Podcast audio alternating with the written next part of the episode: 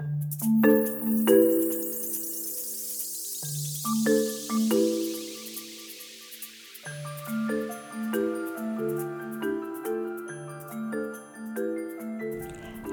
it's Fatu with Good to Know.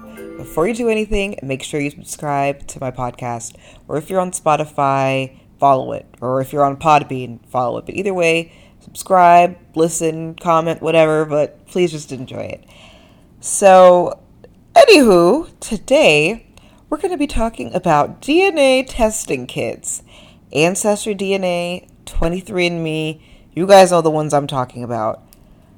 I was actually at Target yesterday and I saw them in like multiple different spots in the store, and it's just so weird to me because now, like, taking a DNA test and gifting somebody a DNA kit is totally normal. And so now I know you're thinking, okay, what, what is she going on about today? What is so bad about wanting to know your ancestry? And to preface it, I want to say nothing is wrong with that. I think it's a totally fair question and it's only natural to want to know who you are and where you came from. So, what's the beef? One word privacy. So, ancestry kits sound so harmless when you think about it, but if you break it down and actually critically think about it, you have to realize that these companies are trying to make money and they're not as they're not all as altruistic as you want to believe. And these companies make money by selling and by what am I saying? These companies make money by selling products, and the kits you buy aren't the only product being sold. Your DNA is too. An Irish doctor named Dr. Karlin Lillington tweeted that DNA companies offer you cheap DNA analysis not only because they want to help you find your ancestors and living relatives, or your precise ethnicity, or your possible risk for developing medical conditions, but for the same reasons Google offers you free searches or Facebook offers you a free social media universe. Once you opt into sharing your data, you are the product. And companies like 23andMe acknowledge that the data is shared or sold with third parties to use for research. And actually, not too long ago, 23andMe teamed up with GSK, GlaxoSmithKline, a huge pharmaceutical company, to share DNA information for customers. And to preface this, you can opt in or out of this, but in 23andMe's privacy policy, they state that they can change the privacy policy at any time. So just keep that in mind.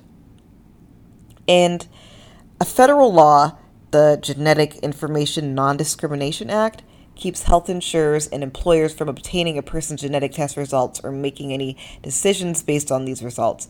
But that law doesn't apply to life insurance or long term care insurance, so your results to one of these test kits can hinder your ability to get certain types of insurance.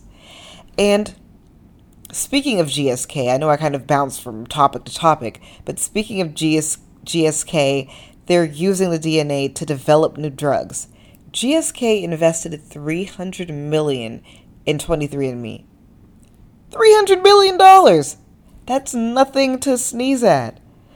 And you know, it's one thing for people to willingly donate their DNA for medical research, but when there's two for-profit companies that come together and the thing that's bringing them together is millions of people's DNA, that's a little scary. An NBC News reported that more than 60% of Americans who have some European ancestry can be identified using the DNA database, even if they haven't submitted their own DNA. This is because enough people have done some kind of these DNA tests to make it a possible match to much of the population, that's how they found the Golden State Killer because one of his distant cousins had used one of the DNA test kits and his DNA proved that he was related to his cousin, cousin which led to the arrest. And so I'm sure some people listening to this now might be thinking, oh my god, I've done a DNA test before. And if you have, it's not the end of the world. And plus, these tests aren't even 100% accurate all the time. Dr. Jim Mumper, a chief medical officer at Partner MD in Salt Lake City said that there are some studies that suggest that error rates on direct to consumer testing may be as high as 40%. 40%! And Dr. Mumper warns that many of these tests don't look at all of your DNA and instead only analyze a small section of genes. He also says that this could produce misleading results. And, quote, he said, there have been many instances okay, not many. There have been instances of patients who have undertaken medical procedures based on false positive results, said Dr. Mumper. So I don't know but that is also something to think about too. So part of it's like you're selling your information unknowingly, and the other part is the information not might not even be right. And we're making all these decisions and coming up with all these ideas based on these results that we don't even know to be 100% accurate. And you know what? If you're thinking of getting someone in your life a DNA kit as a gift, unless they've said they wanted one, don't get it. Nobody wants to find out they have a higher risk of diabetes and hypertension as a gift, especially if it might not even be true. Just get them a gift card. So, with all of this in mind, all I can suggest is that you be skeptical.